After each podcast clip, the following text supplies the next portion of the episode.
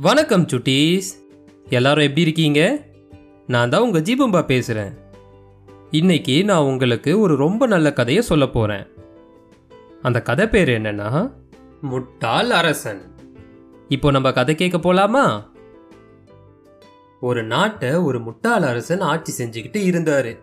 அவருக்கு வயசானவங்களை பார்த்தாலே பிடிக்காது. அதனால அறுபது வயசுக்கு மேலே இருக்கிறவங்கள நாட்டை விட்டு துரத்தணும்னு சட்டம் போட்டாரு.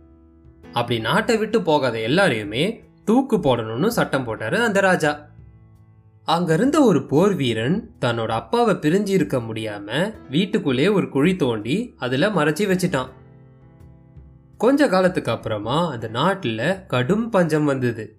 சேமிச்சு வச்சிருந்த விதைகள் தானியங்கள் கூட மக்களோட பசிக்கு பயன்படுத்திக்கிட்டாங்க. அதுக்கப்புறமா மழை வந்தப்ப கூட விவசாயம் பண்ண விதைகள் எல்லாமே எல்லாருமே தவிச்சாங்க. ராஜாவுக்கும் நாட்டு மக்களுக்கும் ஒரே குழப்பம். ஆலோசனை கேட்க ஒரு வயதான முதியவர் கூட இல்லையேன்னு சொல்லி வருத்தப்பட்டாங்க. அப்பதான் அந்த போர் வீரன் அவனோட அப்பா கிட்ட போய் நாட்டோட நிலைமைய பத்தி சொன்னான்.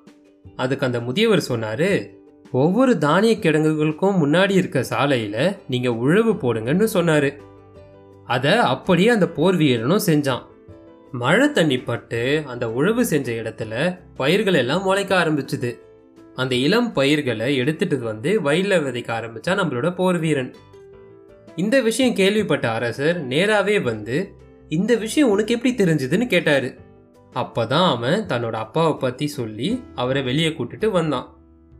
தன்னோட தவறுக்கு வருத்தம் தெரிவித்த அந்த அரசன் உங்களுக்கு எப்படி சாலைகளை உழுதா அதில் பயிர் விளையும்னு தெரியும்? அப்படின்னு கேட்டான். அதுக்கு அந்த முதியவர் சொன்னார் ஒவ்வொரு அங்காடி தானிய கிடங்குகளில் பல வருஷமா கொட்டுன சிந்திய விதைகள் எல்லாமே எப்பவும் அழிஞ்சு போறதில்ல. நீர் இல்லாம கூட உயிரோட தான் இருக்கும். அந்த இடத்த உழுகிறப்ப நீர் மற்றும் சூரிய வெளிச்சம் பட்ட உடனே அந்த விதைகள் உயிர் பெற்று வளர ஆரம்பிக்குதுன்னு தெளிவா சொன்னாரு. அப்பதான் நம்மளை விட வயசுல பெரியவங்களோட அறிவை நம்ம எப்பவுமே மதிக்கணும்னு புரிஞ்சுக்கிட்டாரு நம்ம ராஜா. அவ்வளோதான் சுட்டீஸ். இந்த கதை இதோட முடியுது. இந்த கதை உங்க எல்லாருக்குமே பிடிச்சிருக்கோன்றத நான் நம்புறேன். இதே மாதிரி ஒரு நல்ல கதையோட நான் உங்களை சீக்கிரமாவே சந்திக்கிறேன். அது வரைக்கும் உங்க ஜீபும்பா கிட்ட இருந்து டாடா பாபாய்